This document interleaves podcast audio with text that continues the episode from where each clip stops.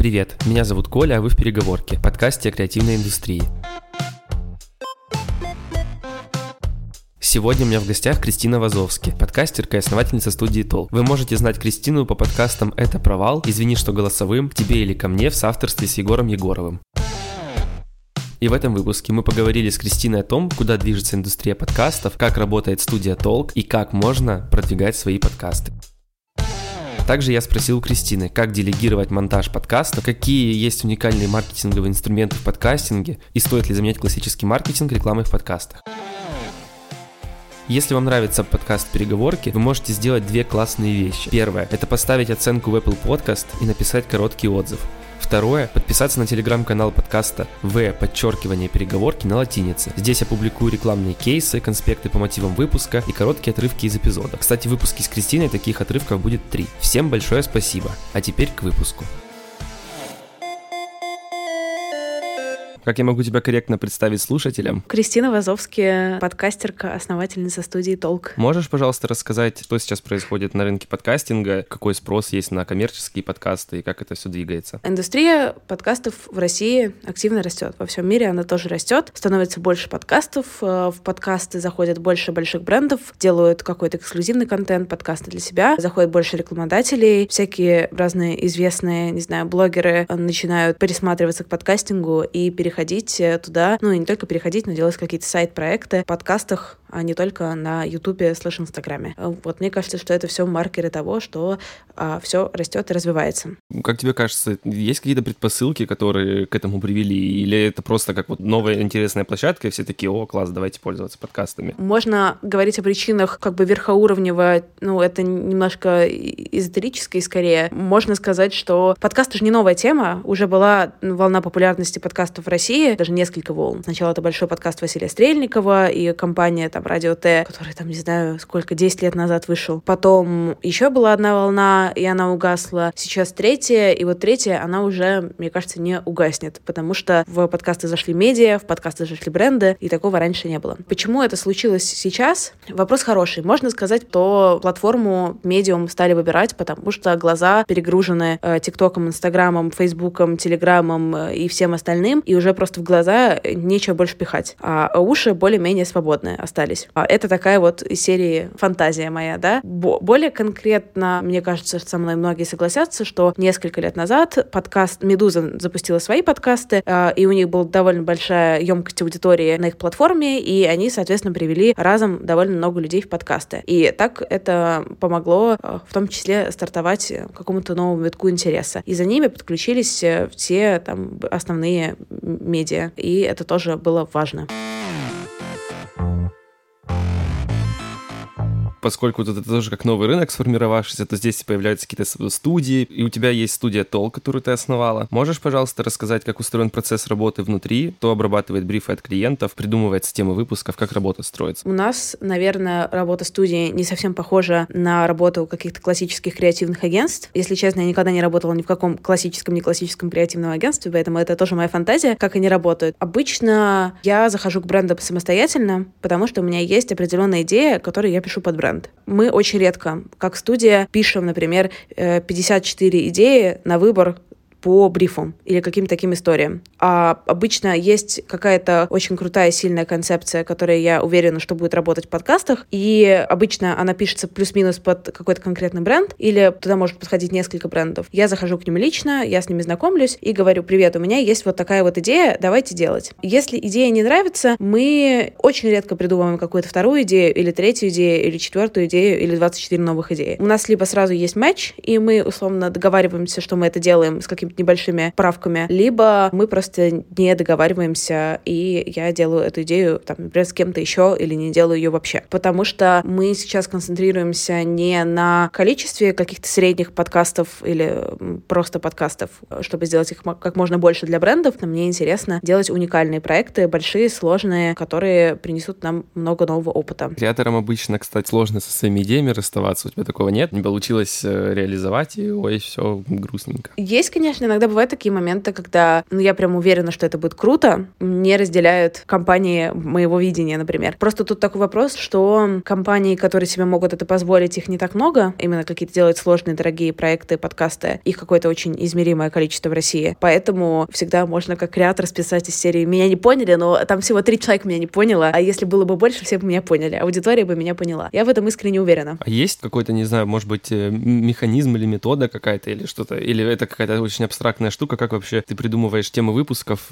коллаборации с брендами, вот, типа, как это происходит? Да, нет, на самом деле, особой методы какой-то, знаешь, там, креативных аббревиатур из серии «Я там делаю это» и «Раскатываю ватман». Обычно просто у меня есть друг Егор Егоров, соведущий моего подкаста «К тебе или ко мне». Мы любим созвониться вечерком. Просто я открываю бутылочку безалкогольного пива, он там заваривает себе чаек с тик-таком. Мы просто болтаем, сидим, я что-то накидываю, Егор что-то накидывает в ответ, и рождаются какие-то концепции. Либо они иногда у меня просто так рождаются, когда я там что-то делаю, что-то иду, и я это фиксирую сразу на бумажку.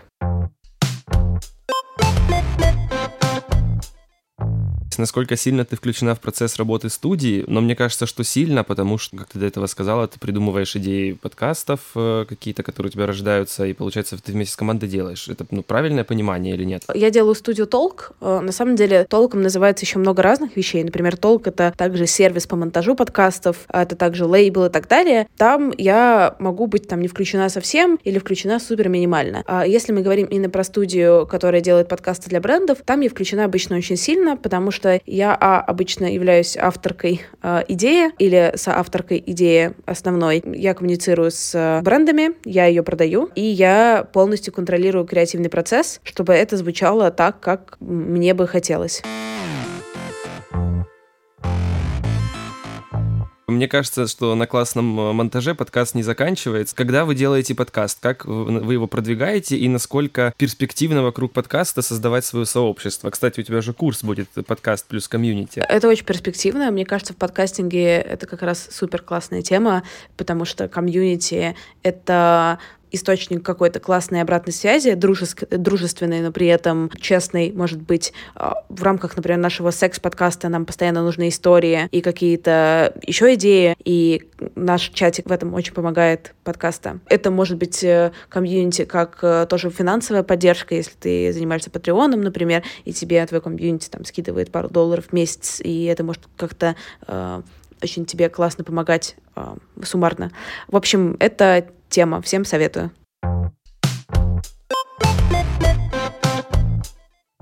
Можешь еще сказать, пожалуйста, существуют ли какие-то специфические инструменты для продвижения подкастинга? Ну, то есть вот есть какой-то общий маркетинг, который мы знаем, например, мы можем продвигать диджиталом, какие-то спецпроекты делать. Для подкаста нужны какие-то специальные инструменты или нет? Ну, смотри, из специальных инструментов, которых нет на каких-то других платформах, например, это делать кросс-промо внутри подкаста. Например, я записала небольшой трейлер своего подкаста, вставила его «К тебе, ты ко мне», соответственно, мы с тобой обменялись аудиторией. Или вот, например, я сходила к тебе в гости, и, соответственно, часть твоей аудитории узнает обо мне, а я пошерю этот выпуск у тебя, и, соответственно, часть моей придет к тебе. Очень классно. Плюс работа с топами приложений, это в основном сейчас на русском языке Apple Podcast и Яндекс.Музыка. Это тоже помогает очень продвинуться вперед. Про коммерческие подкасты. Какой цикл жизни у коммерческих подкастов? То есть, и вообще имеет ли смысл развивать подкаст бренда на несколько сезонов подряд? То есть, вот, например, вышел, к примеру, по уши Баду. У него будет какая-то дальнейшая жизнь? И вообще, имеет ли смысл такое делать в коммерческих подкастах? Мне кажется, очень зависит от задач бренда, очень зависит от самого подкаста, насколько он трудозатратный, сколько он стоит, сколько он времени занимает. В целом, скорее да, чем нет. Я просто предпочитаю делать более короткие форматы, то есть не делать 50 выпусков клиентских подкастов, просто потому что мне самой может надоесть. То есть, если это, например, 12 выпусков, 15 выпусков и так далее, без перерыва идет, я супер замотивирована, я сама включаюсь в процесс и так далее. А потом уже нужно оптимизировать и как-то это отдавать, чтобы я этого лично не касалась, иначе времени не хватит. Я люблю более короткие проекты, это моя личная преференция, но в целом, мне кажется, длинные подкасты для бренда — это тоже супер. Это просто больше времени, чтобы набрать аудиторию и выстроить с ней отношения. Кстати, кажется, что это больше такая awareness-механика, потому что все-таки какие-то точные метрики, мне кажется, что подкаст особо не дает или дает. Ну, смотри, подкаст — это не про клики. Мы можем положить ссылку в описании подкаста, мы можем положить, да, типа, заряженную ссылку, и ты можешь посмотреть, сколько было кликов, безусловно. Ты можешь дать какой-то промокод, ты можешь посмотреть количество активации этого промокода, ты можешь посмотреть количество, там, скачиваний, прослушиваний, глубину этих прослушиваний. Но это, правда, не про клики, это скорее про, наверное, имиджевые истории, про выстраивание отношений с брендом, чем про непосредственно, там, активация какого-то кампейна. Хотя мы делаем рекламу, в подкастах продаем и закупаем сами иногда рекламу, и это может тоже очень классно срабатывать именно как какой-то инструмент прямых продаж. А закупать рекламу в какого свойства, где, как? Ну, мы тоже пробуем какие-то свои проекты, не знаю, подкастерское образование, какие-то свои другие подкасты. Мы пробовали закупать рекламу в других подкастах, наших подкастов, просто чтобы посмотреть, попробовать, побыть на стороне клиента. Кстати, есть какие-то результаты, может быть? По ощущениям неплохо. Мы в одном подкасте рекламировали свой курс. Это была в итоге прибыльная кампания, то есть мы продали на большее количество денег, чем мы заплатили за рекламу и так далее. То есть оно окупилось, и мы еще заработали, потому что было какое-то количество сверху активаций. А были просто имиджевые кампании, которые сложно посчитать, потому что если там нет какого-то спайка в прослушивании, то там сложно это увидеть конкретно на графике.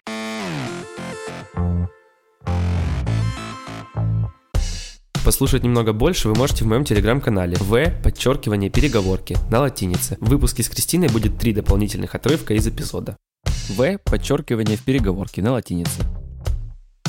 Как тебе кажется, тема подкаста сильно влияет на каналы, которые будут использоваться для коммуникации? Ну, то есть, к примеру, будет ли разница в продвижении или там в пуле соцсетей у подкаста про секс и подкаста про футбол? Это сложный вопрос. Мне кажется, что, наверное, в каком-то смысле да, но поскольку большинство подкастов — это все-таки не суперхолодные коммерческие проекты, а это все-таки какие-то проекты личные, то есть гипотеза, что если у тебя есть подкаст про футбол, и ты интересуешься футболом, да, это суперстереотип, мне кажется, он может сработать все равно. А у тебя скорее будет Твиттер, чем Инстаграм или ТикТок, и, соответственно, это как какой-то естественный выбор.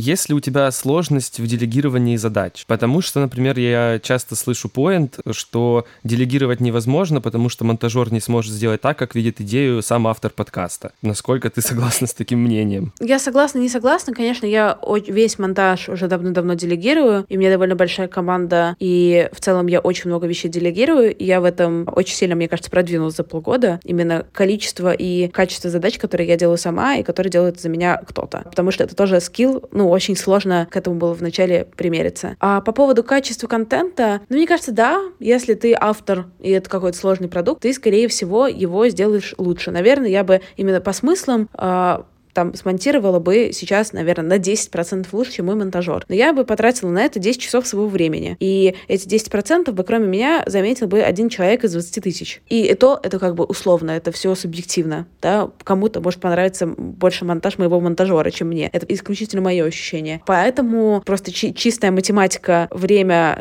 / бенефиты, которые это время потраченное приносит, показывает мне, что мне ни в коем случае нельзя ничего самой монтировать. Такая есть тема opportunity costs. Ты во что-то вкладываешь время, и то, во что ты не вкладываешь время, тоже стоит денег. И там, как классический пример, выбирая между заплатить за доставку и самому отвезти документы, если ты выбираешь, там, отвезти документы сам, то ты тратишь больше времени, но если посчитать, там, типа, удельную стоимость твоего часа, то получается, что это, ну, выходит тебе сильно дороже, чем если бы ты просто доставку заказал. И то же самое, мне кажется, здесь тоже эта тема подходит, что, типа, ты можешь потратить 10 часов, но за 10 часов ты могла бы принести, наверное, больше денег, чем если бы не занималась монтажом. Ну да, я всегда думаю о том, что мой час стоит сильно дороже часа монтажера, поэтому я не занимаюсь монтажом. Хотя, работа, мне очень нравится монтировать. Если бы у меня, меньше было бы менеджерской деятельности, всякой операционной и так далее, я с удовольствием бы сидела монтировала. Это круто, крутая работа. Как ты дошла до вот этой способности делегировать? И, может быть, какие-то советы есть, которые можно дать людям, чтобы они от внутренних барьеров отказались и начали уже делегировать монтаж в студии Толк? Не знаю, с одной стороны, хочется... Я просто не любитель давать советы, даже если вы будете заказывать у студии Толк, мы делаем очень классный монтаж, и у нас очень классные ребята работают. Советы давать не буду, поделюсь, наверное, собственным опытом. Я просто такой человек, которому без делегирования никуда, потому что я пользуюсь такой терминологией, которая мне нравится, я ченджер, а не раннер. То есть я классно запускаю, придумываю идеи, быстро запускаю проекты, ставлю их на ноги вот таким вот типа вбросом усилия, там, вбросом интереса. Когда проект устаканивается, начинает как бы зарабатывать, начинается рутина, я дико устаю, меня это дико выматывает. Раньше я себя очень за это гнобила, потому что, ну вот, я что-то сделала и бросила, например, там, через полгода, несколько месяцев, год, да, вот, казалось бы, нужно просто продолжать заниматься. Но я поняла, что я бросала, потому что я все пыталась сделать сама. А вот какие-то вещи мне просто самой не надо делать, да, то есть как только теперь начинается какая-то рутина, я запускаю проект, я выстраиваю процессы, и я отдаю ведение этих проектов другим людям, которым это нравится, которые этим нравится заниматься, у которых это не вызывает, типа, боли, потому что есть просто разные люди, да, разным людям подходит разный вид задач. Ну, это просто по верхам. Если и отказаться от какого-то вот контрол-фрикства с точки зрения, он точно сделает хуже. Ну, я просто себе сказала, да, вот он сделает хуже, там, как, насколько, да, почему он сделает хуже, как кто-то это заметит, ну, как-то это проговорить это словами и проговорить словами, в общем, свои страхи. И третье, это, наверное, более такое вот для меня уже сейчас актуальная высокоуровневая штука. Перед тем, как начать делать любую задачу, я спрашиваю себя, может ли за меня ее сделать кто-то другой. Я сейчас стараюсь ничего не делать вообще сама. Ну, только если это мне в удовольствие, я понимаю, что это я делаю не для того, чтобы это не работа, это я просто развлекаюсь, вот, и это окей, да, развлекаться — это классно. Но я не называю работой те вещи, которые я просто трачу время на какую-то фигню, которую другой человек сделает быстрее, лучше и все такое. Не любишь давать советы, но извини. Какие 3-5 советов? Может, не советов, может быть, тогда, не знаю, просто поразмышлять об этом вслух. Можно дать в пользу того, чтобы вместо инструментов классического маркетинга выпустить целый сезон коммерческого подкаста. Почему это может быть лучше, чем обычный маркетинг? Мне кажется, что это никогда не должно быть вместо, это всегда вместе. Если у тебя есть... ну, типа, суперчестный ответ, да? Если у тебя, условно, есть 500 тысяч рублей или миллион рублей, или там, ну, какая-то, давай, воображаемая сумма, и ты всегда тратил этот миллион рублей на какие-то очень понятные кампейны, да, например, закупить таргетинговую рекламу, там, какую-то сделать SEO-оптимизацию, блогеры, не знаю, наружку повесить, баннер, да, и это тебя всегда приносило в ответ, условно, 10 миллионов твои, вот, всю жизнь, то я бы в целом продолжала бы так делать и не тратила бы этот миллион резко вместо этого на подкасты. Если у тебя есть этот миллион, который ты тратишь стабильно, плюс у тебя каждый, не знаю, год, да, есть еще вот сверху эти 500 000, которые ты пробуешь новые штуки, что работает, не работает. Я бы посоветовала эти 500 000 потратить на подкаст и посмотреть, типа, что получится.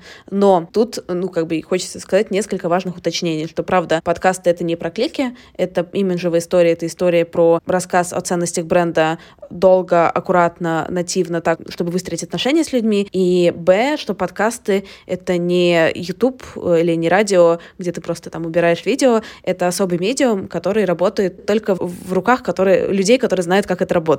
Поэтому, если хочется сэкономить и сделать подкаст на коленке, это супер ок, если ты частное лицо, но там будет просто много ошибок, и ошибки — это супер, да, ты будешь что-то делать, пробовать, ошибаться, будет получаться сначала фигово, потом лучше, потом снова фигово, потом замечательно, да, или не получаться вообще, и ты решаешь, иди нафиг. Если ты бренд, у тебя нет такой возможности, потому что к тебе в целом все относятся с большим некоторым предубеждением и судят по качеству контента в целом о тебе достаточно сильно, как не судят о каких-то людях. Поэтому, если уж вы решили потратить эти 500 000, хотя на хороший подкаст их сложно делать за 500 000 рублей, если вы его где-то заказываете, поэтому это цифры супер условные, то делайте его сразу классно. Спасибо тебе большое, что пришла и ответила на мои вопросы. Был рад поговорить. Пока. Я тоже очень рада. Пока-пока. Если вам понравился выпуск, ставьте звездочки в Apple Podcast, пишите комментарии, ставьте сердечки в Яндекс.Музыке и других сервисах, на которых слушаете подкаст. Подписывайтесь в Телеграме и Инстаграме v_переговорки, отмечайте в сторис, постах, мне будет очень приятно. Всем спасибо и пока.